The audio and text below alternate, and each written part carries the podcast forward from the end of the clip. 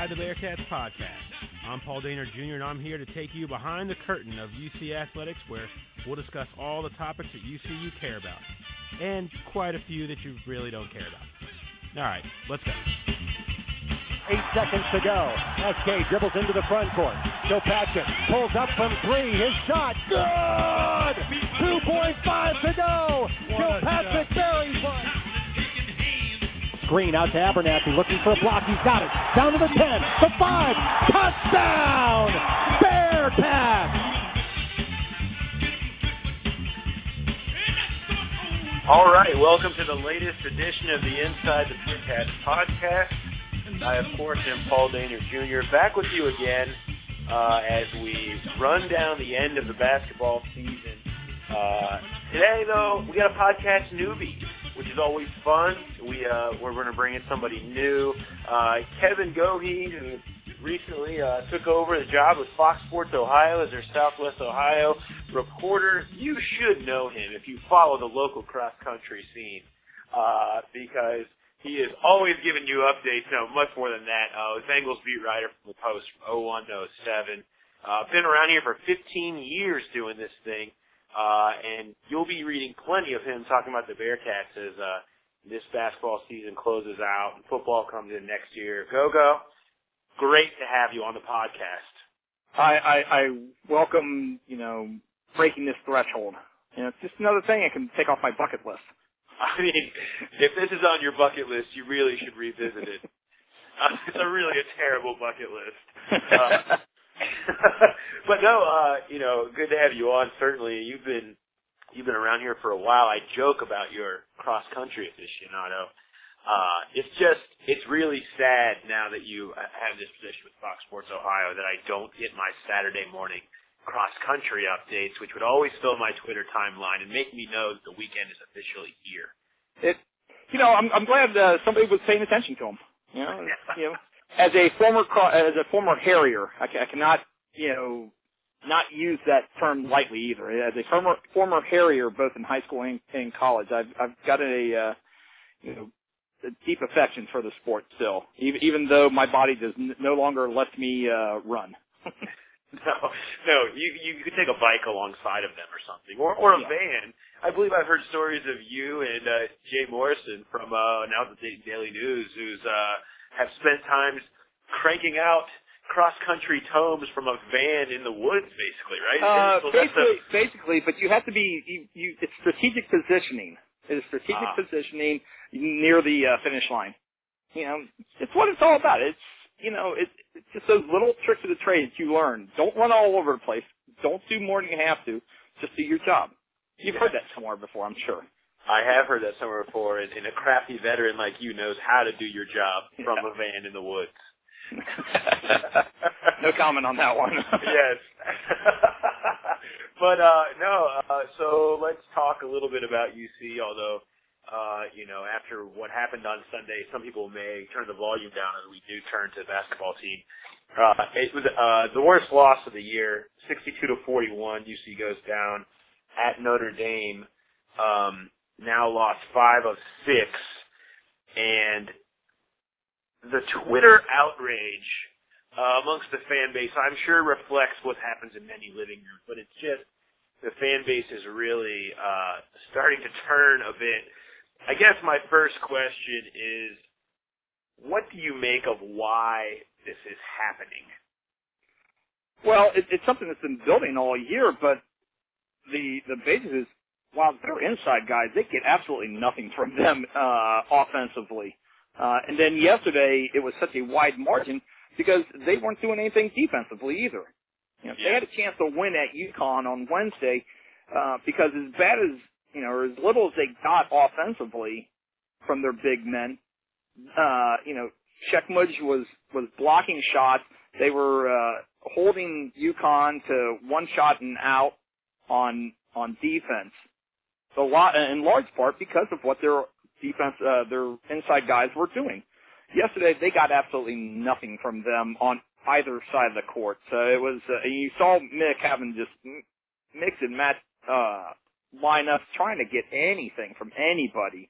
Um, Yeah, so I, I think that's the, the the biggest thing that's that's really hurting them right now. Yeah, and if you mean we even saw Shaq Thomas was in at one point was playing the 5 mm-hmm. just because he was you know going full court press searching for any sort of answer for somebody that can that can do something because it just there was nothing there. I mean, I you know you had I believe between all everybody in the five position uh, only about four or five rebounds. You know, no you're certainly you're rarely getting points. You're not getting any block shots, no deflections, which is a, a rarity for them. Mm-hmm. Uh, you know, it, it, it's okay. It's okay if you're not going to score much from the five, but they better be dominant defensively. And like you said, against UConn, uh, you know, Cheikh Mbodj was altering everything. You know, they, they were really getting having an impact from that position. But yeah, the, the lack of impact from there was tough. And Mick talked about it after the game, just saying, you know, it's just not there. We just we just didn't couldn't get anything from that position, and it really was was killing them. Uh, so now, I mean, the question, the question certainly at this point now becomes, how do you fix this? You've got three games left here in your regular season. Uh, you're going to have a, a what is turning into now a monster game at home, a return game from Connecticut on Saturday at 2 p.m.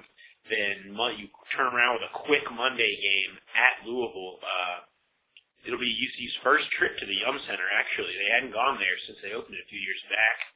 Uh, they were one of the last teams to close Freedom Hall, but they'll have that game on Monday. And then you host a terrible USF team on senior night on March 9th. The USF looks, I mean, that should be a win, even as, even as, poorly as UC's been playing. USF has just been a disaster. They're 1 13. I mean, you, you, you've got to try and you got to get a win in here somewhere. If, just to get the mojo going in the right right direction, because it seems like just the momentum and the walls feel like when you hear comments like Sean Kilpatrick had after the game when he said, you know, it feels like the season's going down the drain and we're letting it. You, you know, the pressure is starting to mount. I mean, how much do you think that that that the pressure is now is now starting to really take effect? Oh, I I think they feel it because they put pressure on themselves at the beginning of the year. They they had a lot of confidence, and I think rightfully so. They had a lot of confidence going in. You look at you know who they've uh, had coming back off of last year's team, uh, right. I think they, they were they were justifiably confident, uh, and, and they simply haven't played well. And teams have figured them out this, yeah. at this point. You know, it's like, hey, let's guard their, you know, we're going to uh, guard on JaQuon Parker, on Sean Kilpatrick, you know, on, on Cashmere Wright, who, who's obviously not 100% yeah. at, at this point, uh, but he's he's toughing things out. But you know, he didn't score yesterday either. So it's um, teams that that pressure is there for them because you know teams have really have really figured them out, and and now it's up to them to make the old uh, adjustments to the adjustments, if you will. Yeah, it's exactly. It was you know another thing that Mick was talking about in the post game was teams are not respecting them around the rim at all nobody's really bothered when when anybody from UC really drives to the lane or the ball goes in there. Nobody's dropping off to help or try and contend around the rim because they don't really respect UC's ability to finish in there because they've struggled so much getting points in the lane.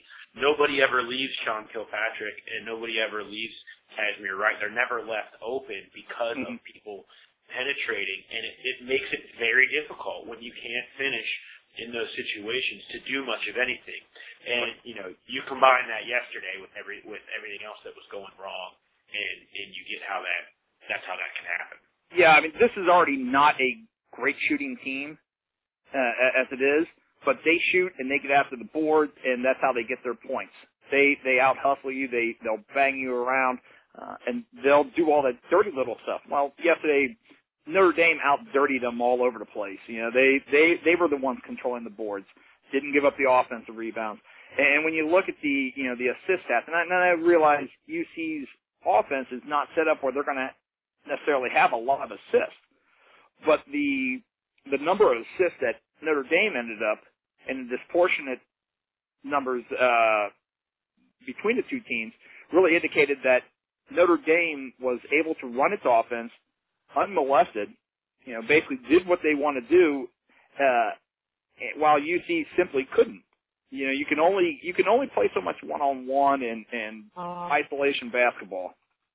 Yeah, five assists yesterday for the Bearcats on 17 buckets compared to 18 on 22 for Notre Dame. That's you probably couldn't have two different teams as far as the way they run offense in the conference.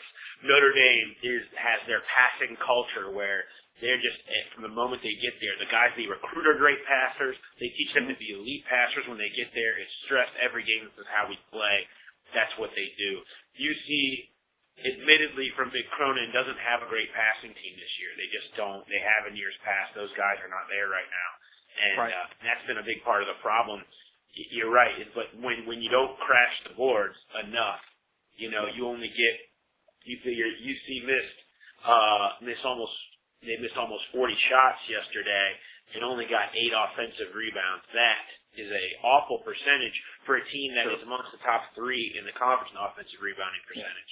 Uh, yeah, when we talk about when you talk about UC not really having kind of passing culture, again, you have to, uh, to look at they don't have guys to pass to when you in the inside. You yeah. you can throw it in there, but again, it goes back to so it all it all just you know builds upon itself. Yeah, and this is and and it gets you know I, I want to move past this Notre Dame game, and I want to kind of I want to kind of talk about the bigger picture here, which is you know a lot of people, particularly the angry Twitterati, uh, are all I see is NIT bound and yada yada yada. Everybody's people need to understand um, because of the big picture of of what has happened this year. UC is not on the bubble yet. I mean, they're they're not. They're they're in, on the eight nine line in almost everybody's right. bracket projections. What they've done, their resume, it, it, it is a it is a weak year for on the bubble as far as college basketball goes. There are a lot of very mediocre teams that are down there. Sure. No, absolutely. I agree. I agree with you. Now, now, you know, and I, I wrote a bit about this today on the blog, so obviously uh, you know at this point where to go for the blog if you're listening to this, but, um, you know, they are one win away from getting 20 wins in the Big East. In the last five years, 44 teams have had 20 wins in the Big East. Only two did not make the tournament, and both of those had probably had about one of the one or two worst out of conference schedules of anybody uh, in the Big East. That was Seton Hall in 2012 and South Florida in 2010. Neither of those teams made it in because they didn't play anybody in the non-conference. UC had a great non-conference schedule. Their RPI mm-hmm. strength schedule is like 30. I mean, it's, it's one of the better ones in the country. They're about to have 20 wins, you figure. Um, yes. That's pretty much a golden ticket into the tournament. It is. Um, so to for people to be freaking out about not making the dance, I think is a bit premature. Now, if this slide continues and you can't find a way to stop it and hedge momentum, you're concerned. But as far as bubble time, I think you are thinking about it. It's certainly on your mind because you're nervous about the trend, but they are not there yet. In my eyes, do you view it that same way? I I, I agree. I mean, they're they've obviously slipped closer to it, but you know, now if you're talking about if they lose their last three and then lose their uh, Big East tournament opener, right. yeah, I think then, then I think you're talking. Um, but I think you get that 20 win threshold. Yeah, with the games you have played, the the teams you have beaten, uh, you got to realize, you know, they've really got one really, really bad loss, and that's Providence. And even Providence, that, yeah. if you look, that came on a run where Providence ran off about four out of their four out of right. five or five out of six. Yeah, including they beat Notre Dame. They beat Notre Dame through that stretch. So I mean, and right now Providence is 81 in the RPI. So in the, the grand scheme of things, when you look at the, as you said, the big picture, the whole season, the whole resume, as uh, as they like to say, they're they're certainly not as bad as as some people want to uh, make them out to be. Are they as good as everybody thought they were going to be or, or hoped to? No, but no. they've certainly got their opportunities here. Again, UConn at home, at Louisville. You know, one win uh, uh, between those two games, particularly if it's at Louisville. You know, and all of a sudden, wow, you you you start feeling good about this team again. And and I don't think that that I don't want to say they're that far off, but you know they, you know, it's not like they've been blown out of a lot of these games, aside from yesterday. You know, they they haven't Yeah, been blown out of those games. Yeah, this was, and, and boy, you go back and look. 'cause I remember in 2010 making the the lovely trip to beautiful South Bend, uh, which it's just a it's just quite a place. Uh, and that was a game that 20, 2010 team had Lance Stephenson, uh, and they had really kind of struggled to put their talent together. They went to Notre Dame and just got throttled in every way, shape, or form. Lost 83 to 65. Uh, and if you look at the games that UC has played against Notre Dame away from Fifth Third Arena, they, it's just something about Notre Dame just does it to them. They lost by 18 up there in that game.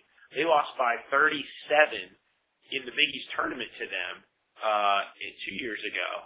Uh, A tournament where they went in and then they beat Missouri in the first round and then lost to UConn. Uh, they lost by eight up there, and now they lose again in one of their worst games. The fewest points they've scored since '93.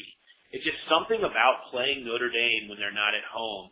At least like during this sort of during Mick Cronin's reincarnation here, has just been bad. And you know, you can chalk it up to these things can happen. And like you said, one win can really change things. But they do need, you know, they do need to figure out a way to finish the close games, which has been the biggest problem is these last four or five minutes, the they have not been able to generate the offense that they have during the other 35 minutes of the game. Yeah. Um, is that? I mean, do you, you?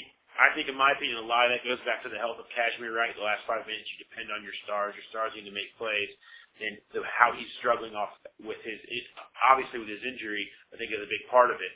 Uh, do you think that that it goes directly back to that, or you think there's more to it than that? I think that's certainly part of it. You know, and again, I, I, I look back when you're running an offense like they do, um, and you can't consistently get that dribble penetration. You know, are you going to? Right now, uh, JaQuon Parker is the one guy who is consistently beating people off the dribble and making his own shots or creating something to kick out to somebody else. Well, you can't do that every single play. And that's Yeah. almost, you know, they're, they're just so hamstrung by the lack of a inside presence of, of anything. And I, I look back at last year, and you remember how, you know, people uh, just loved to just bang on Yancey Gates, and he didn't do this, and Yancey wasn't perfect, but my God, he looks like gold now, doesn't he? Yeah, he was a well, and really, he was the difference for this team when they played great down the stretch and made their Sweet 16 run. It was because Yancey became an animal in there. I mean, Yeah. he was he really played the best basketball he played at UC was probably the last month of of his senior year. You know, not surprisingly so, but I mean, it was. It, it, and he was the difference between this team going from good to the great team that they were uh, at the end of last year.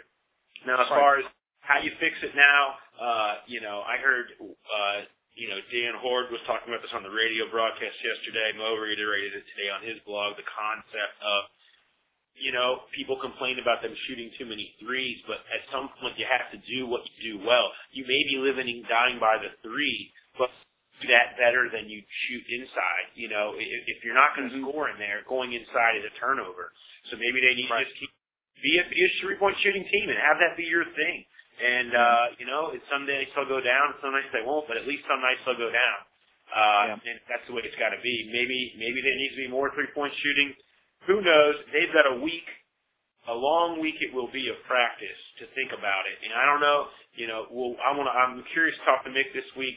Is it a deal where he needs to be, lighten the mood to take the pressure off? You know, Coach Cal's playing dodgeball. Dodgeball. Absolutely. Is it, is it time for a kickball game?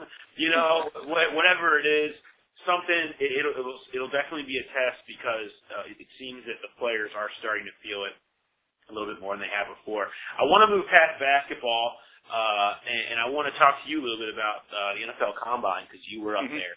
Uh, you went up to Indy. You spoke with uh, George Winn and, and Travis Kelce, who were up there as well. Yeah. Kenbrell Thompkins is up there. Walter Stewart. All four of those Bearcats were invited. Mhm. Uh, most of them, it sounds like, are looking like they're going to be selected. Walter Stewart, the most fascinating case, maybe in the entire draft, not just amongst UC's players. But the first one off the board is almost uh, for sure going to be Travis Kelce. Oh, I bet there's no doubt about that. And uh, Travis, right now, he's uh, he uh, spoke. He, he is not um, competing or doing drills this week. Obviously, he's got. He hurt uh, himself. Yeah. Yeah, he, he hurt himself during the.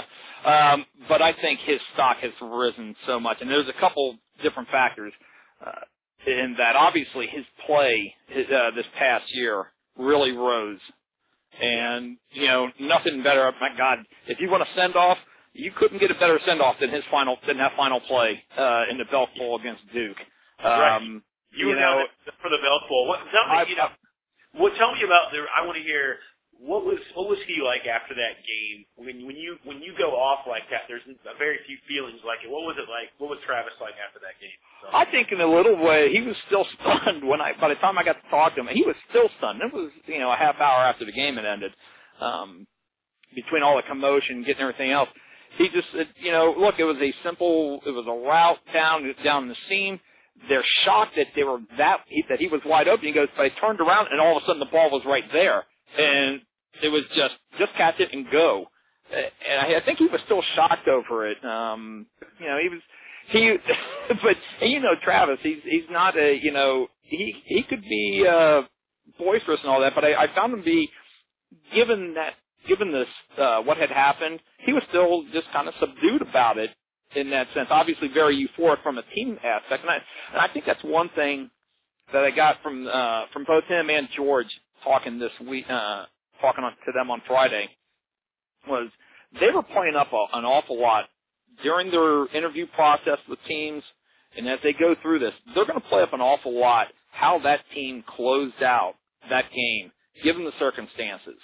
yeah, You know, with with, with just five uh, of your coaches from from that coaching staff Mhm. still around, and everything they had to do. I mean, Walter Stewart was was uh, helping helping coach in that game, so I think that's something that they're going to uh, press upon teams. I think that's going to help them, um, and I think it really could be interesting, particularly with a guy like George Winn.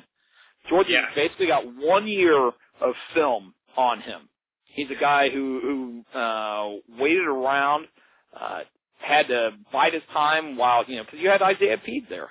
Okay. yeah, But in his junior year, when he got opportunities, George uh, shined. He obviously did that in the uh, Liberty Bowl against Vanderbilt, and it's something where he even talked about. I found this interesting that after his first year or so, he was he was contemplating leaving UC was he? because he, yeah. he because he was so you know he was like I don't know if I can wait around, but he you know realized that I can I can get on with special teams. I've got a place here. I've got a role here, and even if it's behind Isaiah right now, I'm going to get my time. Well, he really maximized I think his his senior year. Oh yeah, I don't think anybody thought that George was gonna gonna do what he did. People were wondering about the running back position and thinking about the Mm-hmm. three-headed monster they had to do. And Jameel Poteat, um, who unfortunately now it sounds like is going to is transferring. Um, came in. He was a, he was a four-star recruit. People thought he was going to be taking over, and, and no. Then people said, well, maybe George wouldn't want to get a chance, but you couldn't keep him off the field. He was too good. I remember Yeah. talking to OC Mike Mike Bajakian, former OC, uh, about George. It was after last season and he just he just couldn't say enough good things, even though he had never really had a chance to prove it. Um, you know, he he was, had only had the Vanderbilt carry, uh, and no, we didn't know much else. He said, "I just love George Winn. I love the way he Mhm. plays." And and I really feel like he can be somebody great. And at the time you hear that and you think, okay, well, sure, you have to say that. But from you know the guys on the inside, it was abundantly clear that he really could play. I was reading up on some of the things that Mel Kiper said about him, and uh, here's some numbers from George at the combine. He had a 4.75 40, which Yeah. isn't bad for a guy who's as big as George is at about 220 pounds. Um, Yeah. 22 reps. He had a 34 and a half inch vert though, uh, which is pretty out of control. Uh, Yeah. But, you know, they're they're projecting right now mid rounds. Mel says five or six, and believes that would be a steal if they got him in five or six. They kind of compared him as like a Tashard Choice, is sort of a, maybe his NFL comparison. Mm-hmm. You know, because of the fact that he hasn't had a ton of of game film out there on him, and what he has shown is so great. I think his upside is as much as, as almost any running back in this draft. And when everybody's looking for the next Alfred Morris in round five or six, boy, George Winn could really be that guy. Yeah, another thing he he talked about openly uh, with the NFL when you now that you're getting uh, more and more teams, you know, looking at that at the uh, read option play. Well, with UC having run it, and that's, he said that's one thing teams were asking him about was, hey, how did you do in pass pro when you were, what, what kind of blocking schemes did you guys do in it? He's got experience in that, and again, I go back to the to the point there where he was he bided his time uh, before before getting his opportunity, so he did all those little things like special teams. He understands going into the NFL, he's going to have to do the same thing. He's not going to he's not going to be this first round guy. And yeah, his his four seven five um, was less than what he wanted. He was very optimistic. He was going to run uh, around a four or five or so. Uh, that obviously didn't come. But as you said, I, I think you go back and you look at the tape and look at everything what he has done. Um, you know, he certainly ran away from enough people uh, this year. You know. Yeah, yeah. I mean, I, I think his role is not necessarily going to be, uh, you know, an explosive, break the game open type of guy. I mean, he's not going to be Ralph David Abernathy. He's he is more of a grinder. He is more of a doing the little things right type of guy. And and you know you know and that and that can succeed. And and it's and like you said, it's not like he can't pull away from guys. He's done it before. Um, but I, I think his role would be a little bit different. Uh, real real quick back to Kelce because I want to mention something. You know, on NFL NFL Network, you go to their site, they have of course, ridiculous coverage of every prospect on there. You can read up about them, what they say. They had Travis Kelce's NFL comparison as Rob Gronkowski. I saw that, and I actually, I, I, you know, what was funny about that? I, I love in there they um they haven't, you know, they as you said, they they do crazy analysis on us, and they got his strengths and his weaknesses, and mm-hmm. I like one of the weaknesses he's um doesn't have blazing speed, not tremendously explosive, athlete, doesn't come out of his breaks all that well, and then his NFL comparison is Rob Gronkowski.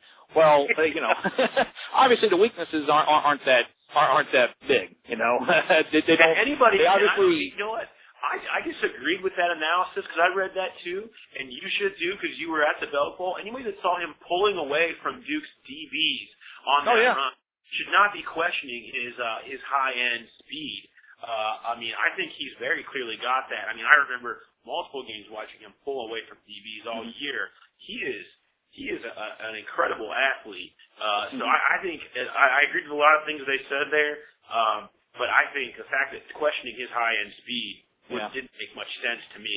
I mean, you know, this it's crazy how college football works, and that UC seems to be like any other place where we've seen these now these big senior years that have really catapulted guys uh, Derek Wolfe had it last year. Mm-hmm. He went from off the radar to uh, to the you know the 36 overall pick by the Broncos. Very similar rise of Kelce this year. Uh, yeah. You know it it it's really never know, and we didn't. You know we're not even going to get into Walter Stewart who you know you could dedicate a whole show to his case, which is just uh, very. I, it, I think that again, he Walters was really going to be an interesting uh, prospect.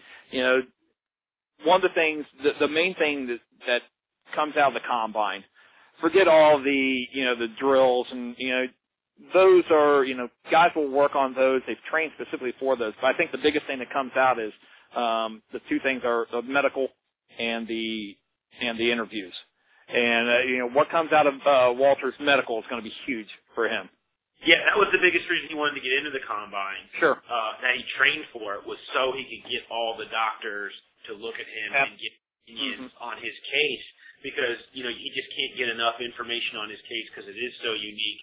I mean, and it is a risk. Uh, e- even if even if enough doctors clear him, it is a risk for him to go out there because there are some doctors that believe that he should not be playing, that his chance of serious harm uh, is pretty high. So you know, we will see exactly what happens, but um, you know, it's it's gonna be it's gonna be uh, another should be another good draft for the Bearcats where you have four guys there alone, and we haven't even gotten to the pro day. Remember, nobody talked about Adrien Robinson last year until he ran freakish numbers at the pro day inside the bubble, and all of a right. sudden everybody was you know intrigued. He ran a four five one forty, which is insane for a tight end, and uh, you know all of a sudden there he was, Giants fourth round. Here we go. So we may even see another guy come on the come off the radar a little bit for UC, but should be a fun draft. Sure. And there will be plenty of time to analyze every detail. Oh, every every little bit.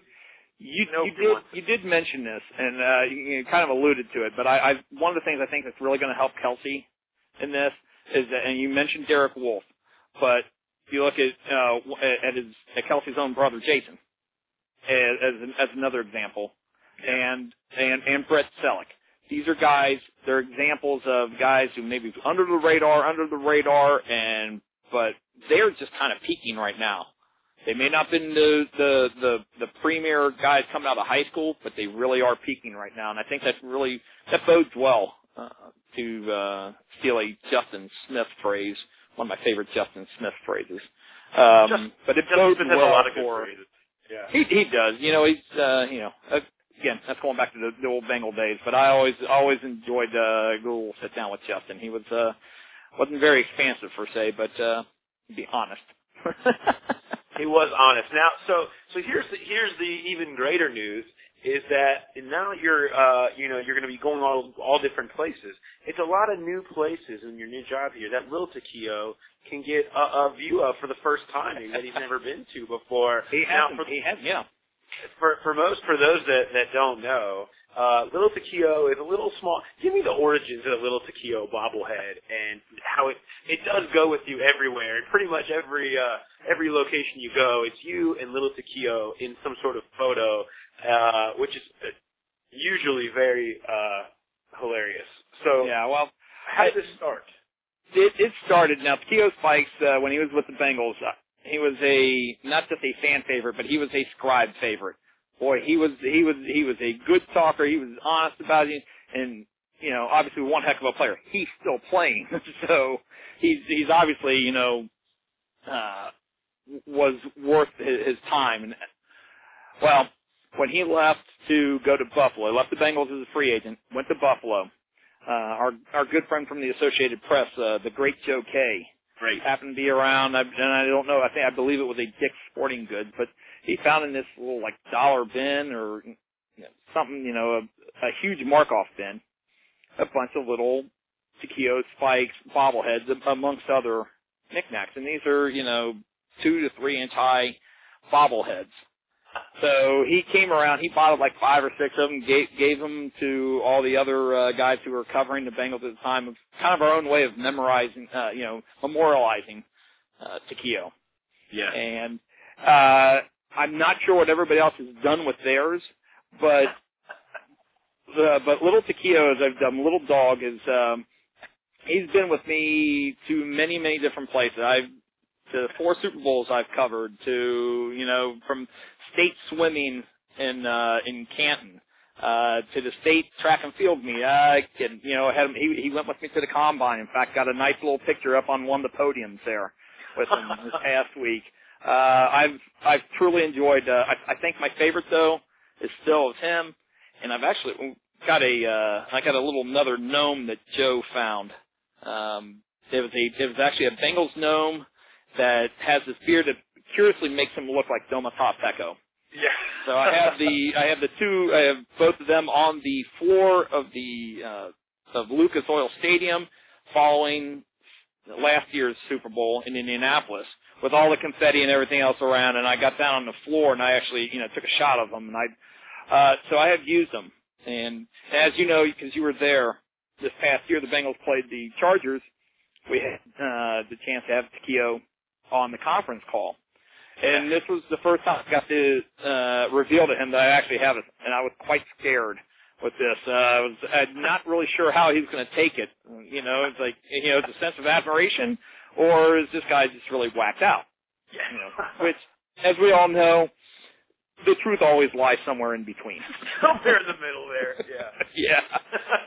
Hopefully, it's a little more on the admiration side and not just you know, uh, you know, whacked out. Well, he did. Didn't didn't he? Uh, he wanted more pictures, and you send him a few. He did. I am. I'm in. The, I am in the process of. uh I did send him a few. Maybe uh, it was not quite ten, and he he got a he got a true kick out of them. Uh, and he and I need to send him more. I'm, gonna, I'm in the process of cata, uh, cataloging them properly. You know, uh, look, Keo's has been to the Caribbean. He's been to Puerto Rico with me. Uh, International know, so, traveler. Yes, exactly. That's great. Well, uh, I certainly, uh, I hope Little Takeo was here maybe enjoying, uh, this is the first podcast that Little Takeo has probably been around. I imagine, I'm sure he was taking it in as well. Yes, he, he's actually right there. And just, uh, can't get enough. That's awesome. Well, go go. I know I look forward to, uh, to many, uh, pregame, pregame dinners and, uh, and, uh, you know, many Bearcats tilts that you'll be taking in and covering now that you're, uh, with Fox Sports, pumped about it. And, yep. uh, you know, certainly everybody, Fox Sports Ohio, uh, is where you want to go for the website and you can, uh, see all of the stuff that, uh, Kevin's writing there. And, uh, the, you just recently had to do the Twitter address change. Uh, so what is, what is your Twitter address exactly now? The, the new Twitter address is, uh, at FS Ohio. You know what, actually? so underscore K Goheen, right? Underscore K Goheen, yeah. yeah. I gotta right. make sure I've got myself correct here. Yeah. You know, it's hard. The Twitter the, the, the Twitter name change is it can be difficult to uh to, to remember it all exactly when you're you're so used to the same thing forever. But you can make sure you uh follow him on Yeah. Twitter. Uh, read him on Fox Sports Ohio. All of all your uh, coverage of everything Southwest Ohio, not just Bearcats, uh, for uh, ever, hopefully. So uh, anyway, go go. Thanks for coming on the podcast, and uh, thanks to everybody for listening. We will uh, we'll catch up with you next week.